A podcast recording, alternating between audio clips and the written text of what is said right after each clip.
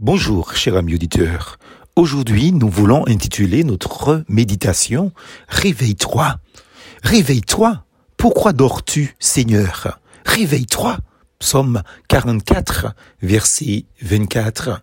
Ne nous arrive-t-il pas, comme au psalmiste, de penser que Dieu dort, qu'il ne voit pas notre situation parfois désespérée dans laquelle nous sommes? Au soir d'une journée harassante, nous voyons Jésus et ses disciples s'embarquer pour joindre la rive opposée du lac de Tibériade. Voilà qu'une violente tempête s'abat sur le lac, secouant la barque qui commence à prendre l'eau. Les disciples paniqués réveillent Jésus endormi au fond de la barque.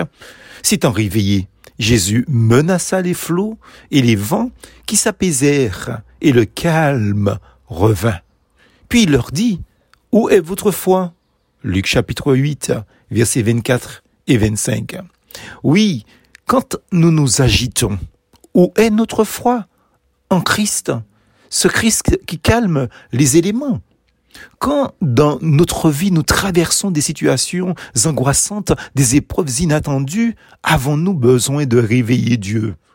Lui dont il est dit dans un autre psaume, Il te gardera de faux pas ton gardien ne dormira pas. Non, jamais il ne dort, jamais il ne sommeille. Le gardien d'Israël, l'Éternel veillera sur toi de ton départ, il veillera sur toi de ton départ, il veillera sur toi à ton retour, dès maintenant et à jamais. Psaume 121, verset 4 et verset 8.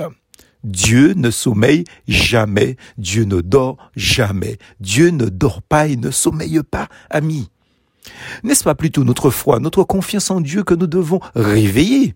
Et si c'était nous qui dormions, assoupis dans une trompeuse insouciance dans cette vie? Alors, cette parole s'adresse à nous ainsi.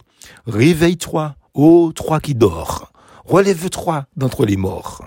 Le Christ fera lever sa lumière sur toi. Éphésiens chapitre 5, verset 14. Éveillons-nous, amis auditeurs, à la présence de Dieu. Et alors, le Dieu qui ne sommeille ni ne dort sera notre gardien au quotidien. Plus en Jésus.